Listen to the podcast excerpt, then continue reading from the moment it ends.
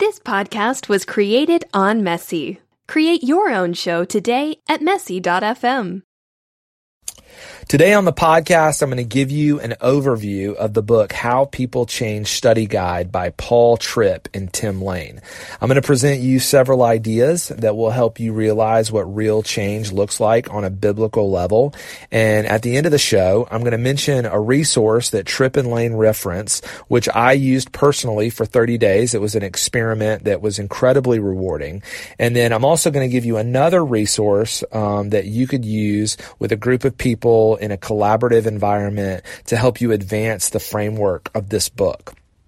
So both next steps should really help you uncover your motives and, and give you a process to really help you think about what biblical change looks like. Uh, if you work in ministry, if you serve in ministry, I promise you that this book needs to be on the mantle of your bookshelf, or you just need to have it in your heart. It is just incredibly rewarding, and it's been powerful for me as I think about what it looks like to have conversations with people. Uh, it's really been a guide for me. So if you've been following along or you're new to the Culture Bus Tools podcast, my name's Chris Rivers. I'm glad you're here. I release a new episode on the first of every month.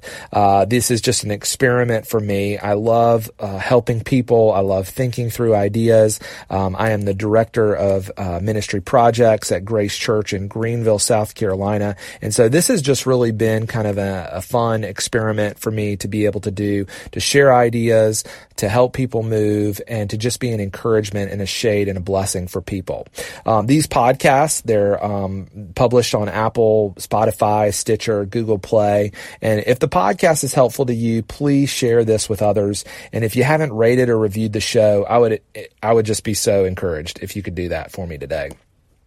Okay, let's dive in and talk about what real change looks like on a biblical level.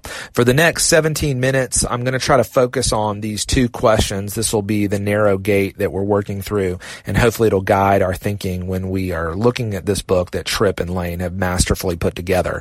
Um, the first one is this. Why do people do the things that they do? Uh, have you ever wondered this? I know I have. I mean, sometimes I'm puzzled by the things that I personally do, let alone the things other people do.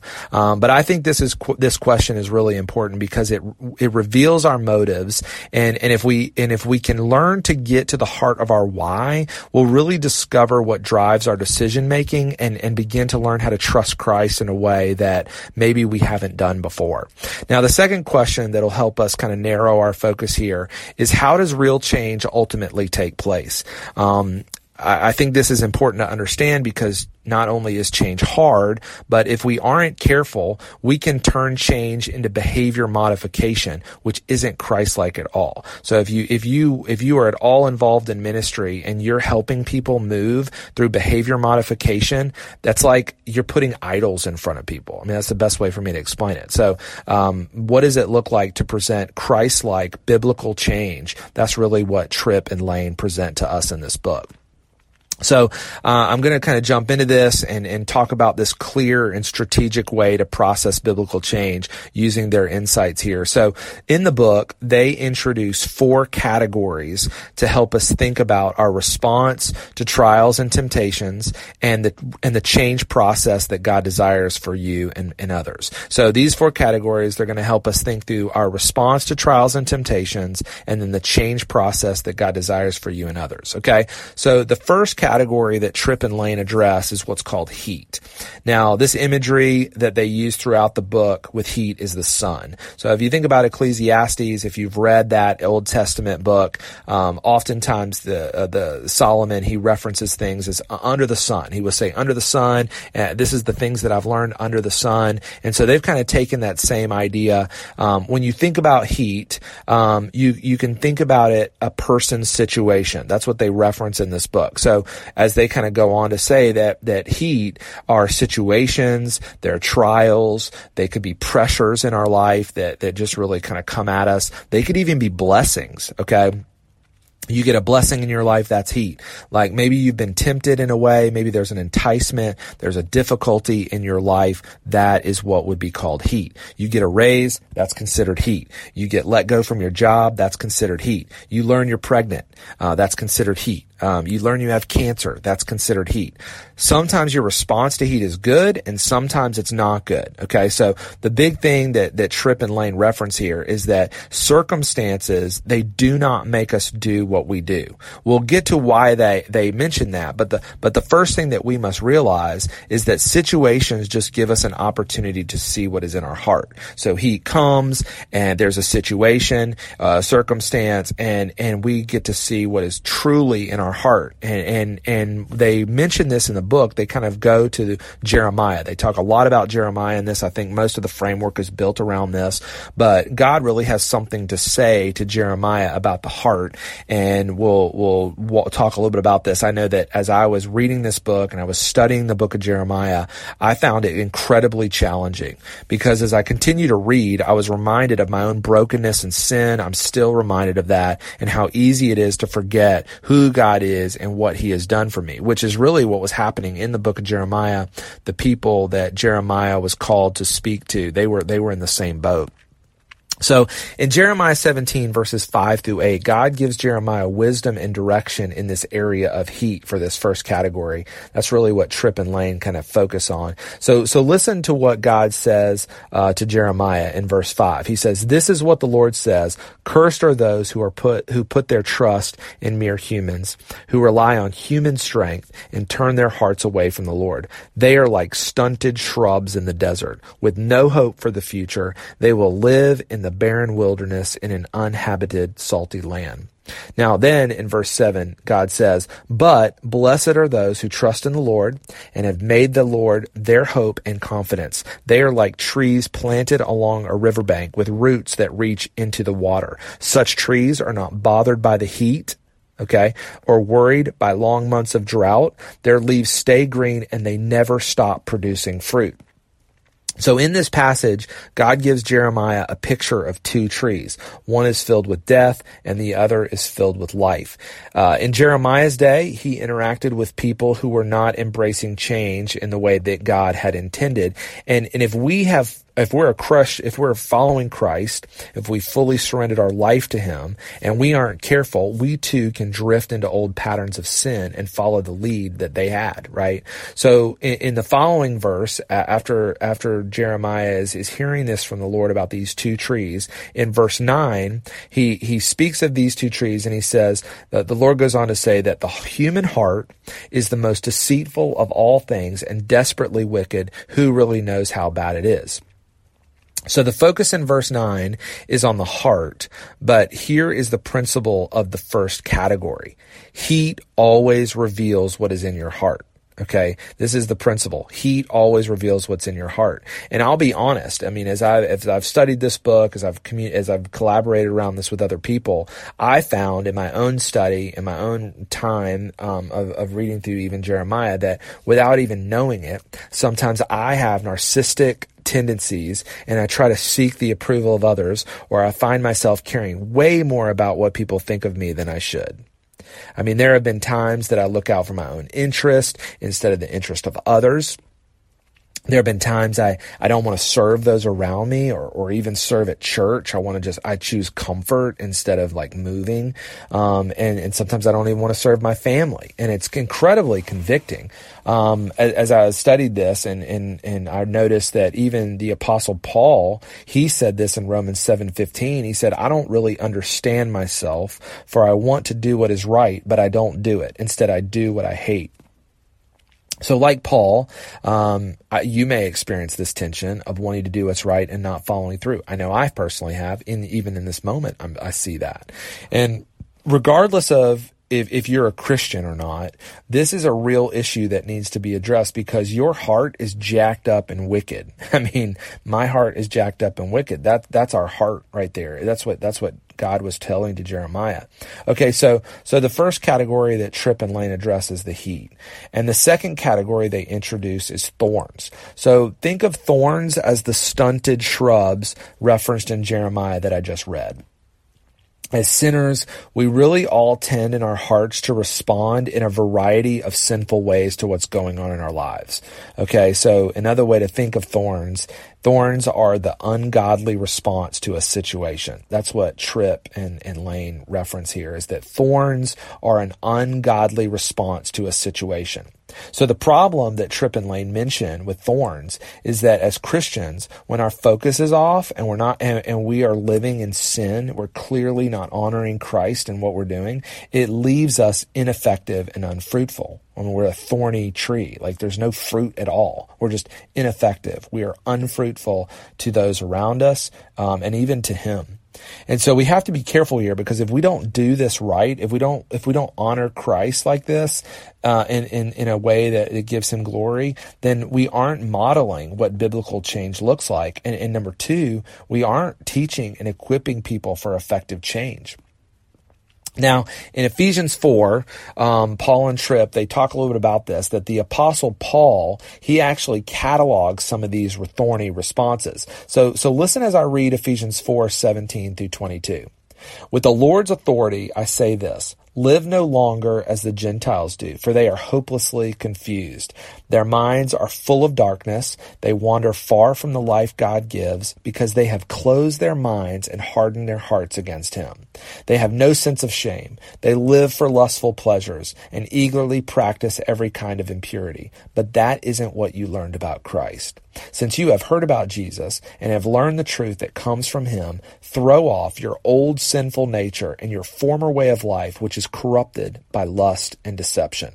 So farther on, the Apostle Paul, he goes on to give us examples of what these thorn bush responses are.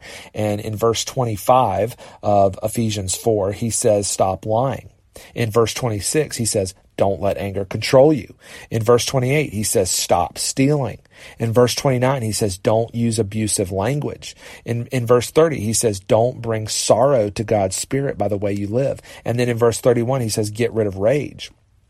So as you can see in this letter to the Ephesian church, God is calling them and us to recognize these thorns that come out of heat.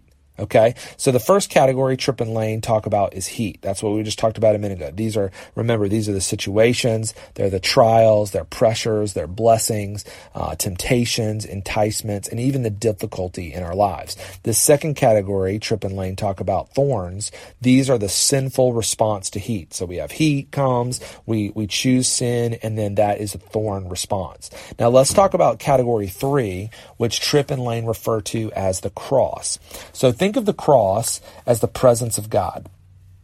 This is when God meets us in our sin and struggle with His heart-transforming grace. Okay, when we agree with God about the gravity of our sin, that we bring nothing to the table, and we pursue the change in our lives and the lives of others, that is when real change begins.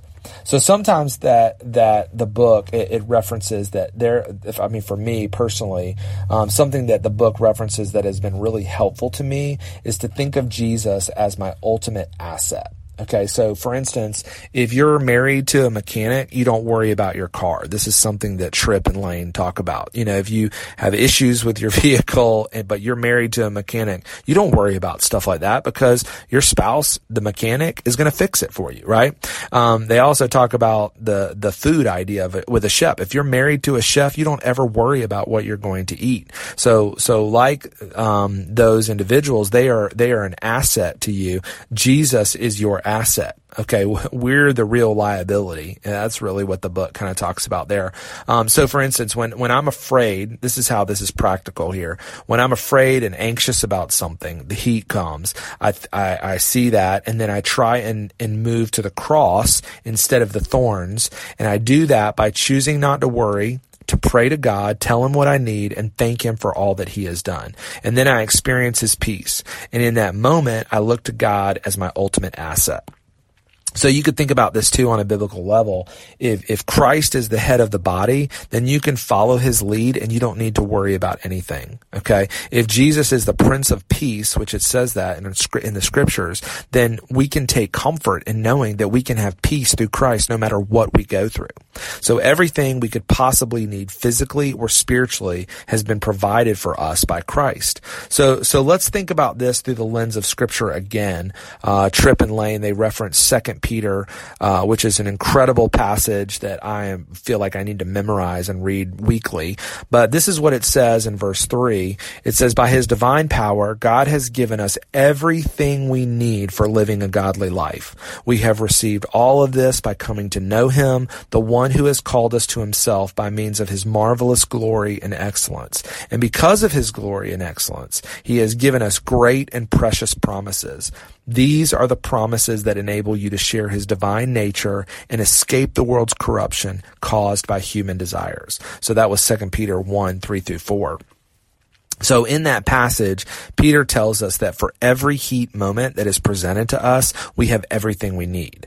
Okay, let's keep reading. So in Second Peter one, five, it says, in view of all this, so in everything that you've just heard, make every effort to respond to God's promises. So as I read this, I see that that my response to heat situations are paramount. Your response to heat situations are paramount. Now, I want you to keep discussing this passage of Scripture because I, I also want to address the fourth category that Tripp and Lane mention here, which is fruit. So when you think of fruit, think of a fruit tree. I mean, like I grew up in Orlando, Florida. My grandmother had orange trees and it was just like I'd go out there and get oranges. And so that's what I think about when I think about this, this fruit tree. Um, but as Paul, as Tripp and Lane reference this, that when we respond to heat through the cross, we are effective and we pro- and productive spiritually. So we're like a fruit tree. And that's what Peter states here. And then in Second Peter one eight, further down where I was just, where I was just discussing and reading, he says, the, the, and this is powerful, guys, the more you grow like this, the more productive and useful you will be in your knowledge of our Lord Jesus Christ. That is the real fruit right there, is to know Christ and be known by him. So we, we experience heat, um, we, we move through the cross and, and then we produce fruit. And, and that's what's so powerful here. So he, He comes, we look at the cross, and our in our hearts, they're transformed by God's grace. And as we do this over and over again, we begin to respond to the same difficulties in a brand new way. So that's the framework. Okay, so so let's review. Uh, we'll start with category one. Everything starts with heat. These are the trials, the pressures, the temptations, the difficulties in our lives. Thorns are the next category. So as sinners, we all tend in our hearts to respond in a variety of sinful ways to what's going on in our lives. And then the cross, which is the third category, that is when God meets us in our sin and struggle with his heart-transforming grace. And then fruit, the final category, is where where, where we want to land as a Christian, is when our hearts are transformed by grace and, and we begin to respond to the same difficulties in a brand new way. So hopefully you see the power in that. Um, I've seen it um, in this book. It has just been incredibly rewarding for me. So I, I want to wrap up our time so you can make all this personal to you. A couple ideas here in application. First of all, I would simply encourage you to read this book, How People Change Study Guide by Paul Tripp and Tim Lane. Uh, consider reading and discussing with a small group of people. Um, in the book, Tripp and, and Lane, they reference David Powlison's X-ray questions. Okay, David Powlison. That's David Powell is P O W L I S O N, Powlison's X-ray question. I actually took this and wrestled through it daily for a whole month. It was a, it was an interesting experience. You could do a Google search and get access to those questions. I'd just get the book and work through the book. Um, but one thing I did personally after reading this to, to gain clarity around my own motives was to print out the X-ray list questions. I cut out each one, making them um, a single slip of paper. And then, then I put each slip of paper into a jar. And for thirty days, I would just walk into the office. I would choose a different slip of paper, and I would try to answer each question as best I could. Doing this was gut-wrenching soul care at its finest. I will tell you that. So kudos to you if you do this. Um, if, if you choose to do this, I promise you that you will gain gl- greater clarity into the reasons why you do the things that you do. Um, the other thing I found helpful was working through scenarios. Uh, I had a chance to take Uh, a church staff um, in North Carolina through some of this content. And um, we created some scenarios, broke out into small groups, and we would work through them together and then come back and share our insights. So um, this was really rewarding. In the show notes, there's a link to a sample scenario that you could review uh, and use to practice thinking through the framework that Tripp and Lane present to us in their book. Uh, in that scenario, I provide you with five questions that you can focus on that will help you dive diagnose where your heart could be in that heat situation. So, um, so there you have it. Um, if you, if you've enjoyed today, uh, you know, you want to, you want to email, you want me to email you some, some more scenarios to wrestle through. Uh, you want me to discuss a topic on the podcast, or maybe you just want me to come to your church or business and provide a collaborative training opportunity for your team. I would welcome that opportunity. Um, it would be fun. We, we would have a lot of fun. I know that's for sure. Shoot me an email, uh, at chris rivers at culture bus dot c c. I'd love to help you take a next step in any of those categories. Um, hey, thanks for joining me today uh, on this podcast. I really love doing this. Um, I really try hard to do this once a month and provide something that is rewarding and rich and practical and encourages you and is a shade for you uh, as you lead yourself and you lead others. So um, I look forward to seeing you next month on the Culture Bus Tools podcast. I hope you have a great day.